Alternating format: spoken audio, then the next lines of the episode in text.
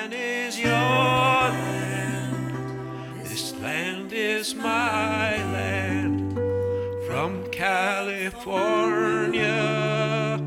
to the New York Island. From the Redwood Forest to the Gulf Stream waters. This land was made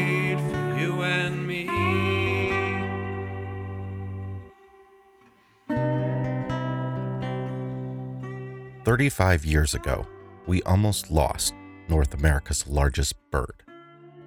There were 22 known in existence. A controversial choice was made to save them that led to years of grudges between conservationists, and the fight for its survival is far from over. On today's episode of America's National Parks, the California condor, and one of their magnificent homes, the rock spires of Pinnacles National Park. Here's Abigail Trabue.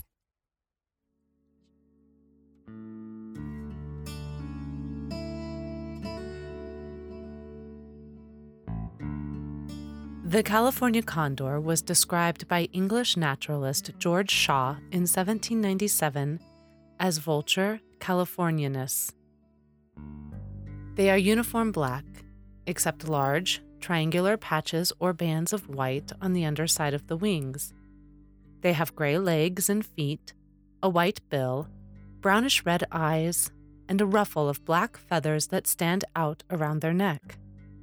The skin of their naked, vulturous head and neck can flush red, an emotional signal to others. Their glorious wingspan ranges from 8 to 10 feet, the largest of any North American bird. Condors are so large that, gliding with their wings spread stiff, they are often mistaken for a distant airplane.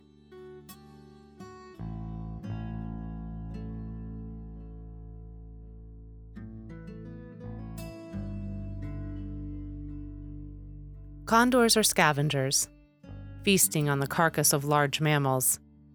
Before humans settled in North America, when mammoth and other mega creatures roamed the land, the California condor thrived across the continent. As those giant mammals died out, the condor's territory was reduced and their numbers shrank. 500 years ago, they still roamed across the American Southwest and West Coast.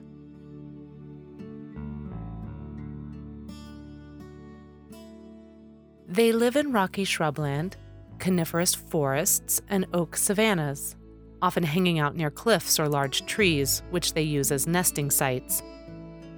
They have been known to travel up to 160 miles in search for food and can live for up to 60 years.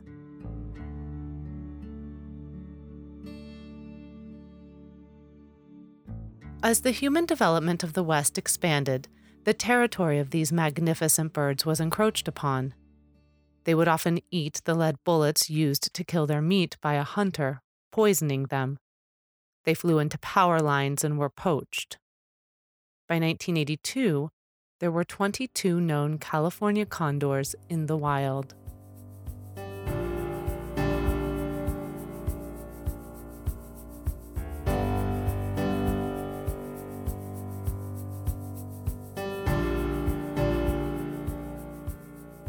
The U.S. Fish and Wildlife Service set out on a controversial mission to save the condors from extinction. Over the following four years, all the known living condors were trapped and brought into captivity. Condors no longer roamed the skies of Southern California.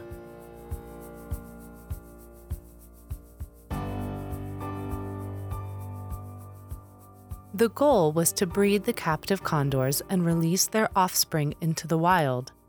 They were taken to the Los Angeles and San Diego zoos where a breeding program began.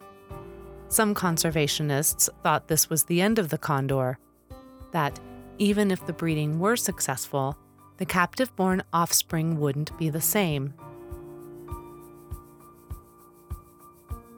Conservationist David Brower said they would be nothing more than flying pigs. But the efforts pressed on. Condors form long term pair bonds, producing one egg per nesting attempt and, if everything goes well, a chick every year and a half. Through careful breeding by the zoos and a conservation genetics team, sufficient numbers of chicks were produced to allow the first releases of California condors back to the wild in 1992. Flash forward to today. There are nearly 450 living California condors, 230 of which are in the wild. All released birds have number tags and radio transmitters so biologists can track their progress in the wild. The captive breeding programs have expanded to other zoos, and nests in the wild are now producing chicks. It's one of the greatest species recoveries ever made. It's not all good news, though. The reintroduction has brought challenges.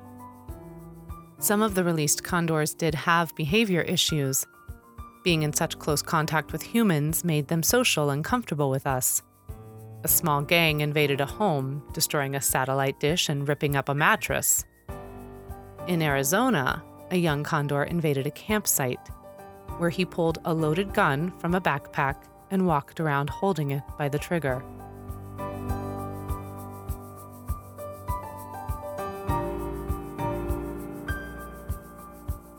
These behaviors led to new breeding protocols, keeping human interactions to a minimum and the birds released today are more like their captured predecessors. And danger still lurks around every corner.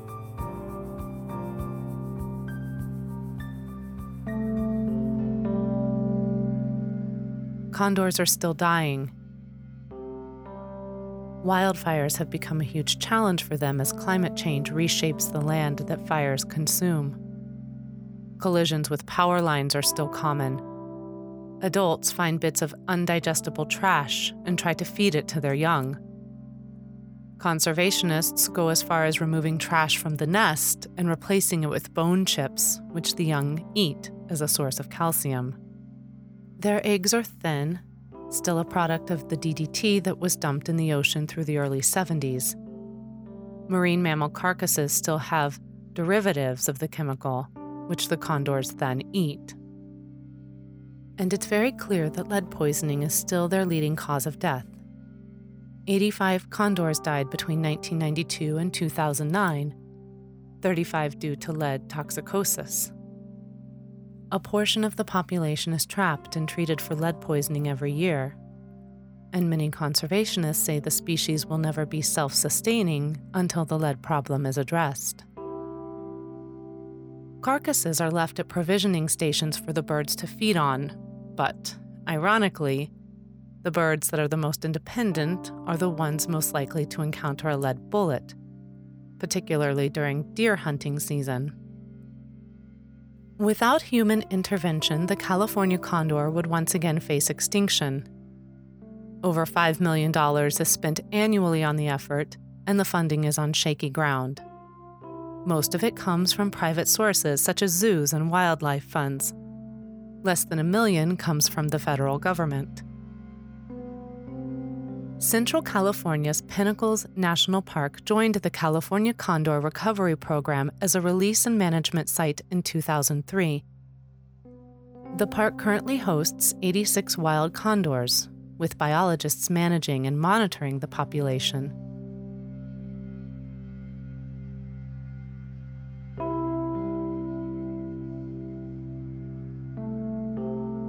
Juvenile condors are transferred to pinnacles from the captive breeding facilities at the age of about a year and a half. They are placed into a flight pen with an adult mentor bird and allowed to acclimate to their new environment for at least two months. This is one of the way biologists instill safe behavior and keep the birds from interacting with humans. They are outfitted with their transmitters and ID tags and leave the pen one at a time. Park biologists closely monitor the condors as they take their first wild flights, ensuring they find appropriate roosts and feeding sites. Condor staff and volunteers can often be seen tracking along the trails within surrounding areas, communicating with other biologists as they watch the entire California population. They can recover deceased condors from the field and submit them for analysis so they can determine the cause of death and monitor the threats facing the condors. The birds are trapped twice a year when transmitters are repaired and blood is tested for lead. In the late fall, park biologists work to identify potential breeding pairs for the following spring. They are monitored for breeding displays and are observed to determine breeding territories. Once a nest is identified, biologists do monthly health checks on the chick until it is four months old, at which point it gets its own transmitter and tag. Lead has already been removed from waterfowl ammunition in the U.S., and some California and Oregon legislation is in place to reduce its availability for hunting big game. But there are no restrictions in the other states condors roam. If efforts to eliminate lead bullets succeed, the condor could one day be removed from the endangered species list. It's a realistic goal, but one that will require legislative action before the $5 million per year funding for condor recovery dries up.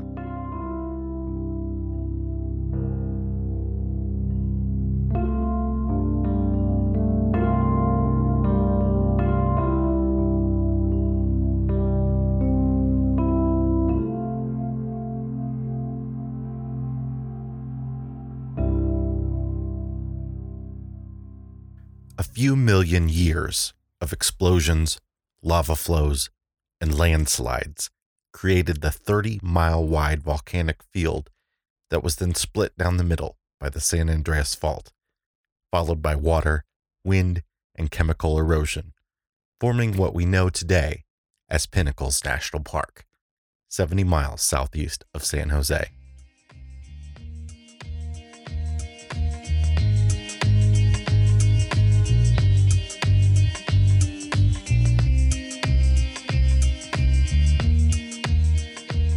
The serene rock formations are visited by 250,000 hikers, climbers, and nature lovers each year. Overhead, rocks the size of houses tower above you as you make your way through cool, dark caves formed by massive boulders wedged in ravines, providing a home for Townsend big eared bats and red legged frogs. 32 miles of trails are decorated during the spring with a variety of wildflowers, pollinated by more species of bees than any other known place in the world. Bobcats, coyotes, black-tailed deer, lizards, snakes, tarantulas, and mountain lion all call pinnacles their home, as well as, of course, the California condor. There are 27 free flying condors managed by Pinnacles National Park, They've joined with the 35 condors that soar over Big Sur, forming one central California flock. Since they don't migrate, they can be observed in the park year round, but are still a rare sight. With a little luck and some patience, you might spot one. One of the most common viewing areas is the high peaks in the early morning or early evening. The high peaks can be reached from either entrance of the park, but the hike is strenuous. Another location that the condors spend time around is the ridge just southeast of the campground. Two spotting scopes have been placed in the campground that may help you get a closer look. Pinnacles is the most popular in the cooler months, especially the spring when the grasses are green and a variety of wildflowers can be seen along any trail. Fall and winter are also excellent times to visit. The campground is located on the eastern side of the park and is open year round. It offers family and group tent sites as well as RV sites with electric hookups. Flush toilets and drinking water are provided, and showers are available for a fee. A general store with basic foods and camping supplies is located on site, and a swimming pool is located within the campground and is open from April through September. Condors are spotted from time to time in other national parks, like Zion or the Grand Canyon. A great place to spot one is on the historic Navajo Bridge, which crosses the Colorado River at Marble Canyon at the south end of Glen Canyon National Recreation Area. They like to hang out on the girders that support the bridge. It's where I saw my first wild condor, the one that inspired this episode. This episode of America's National Parks was written by me, Jason Epperson, and narrated by Abigail Trabue. If you enjoyed the show, we'd love a five star review wherever you listen to podcasts. Don't forget to hit the subscribe button and follow us on Facebook, Twitter, and Instagram. Just search National Park Podcast. You can also join our new America's National Parks Facebook group for national park lovers. We'll link to all of our social media as well as National Park Service resources in the show notes at nationalparkpodcast.com.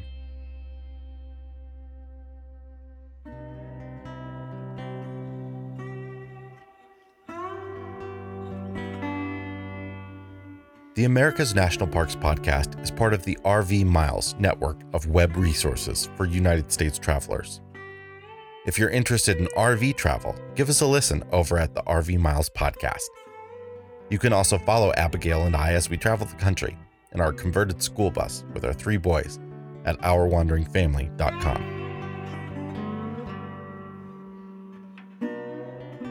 The America's National Parks podcast is a production of Lotus Theatricals, LLC.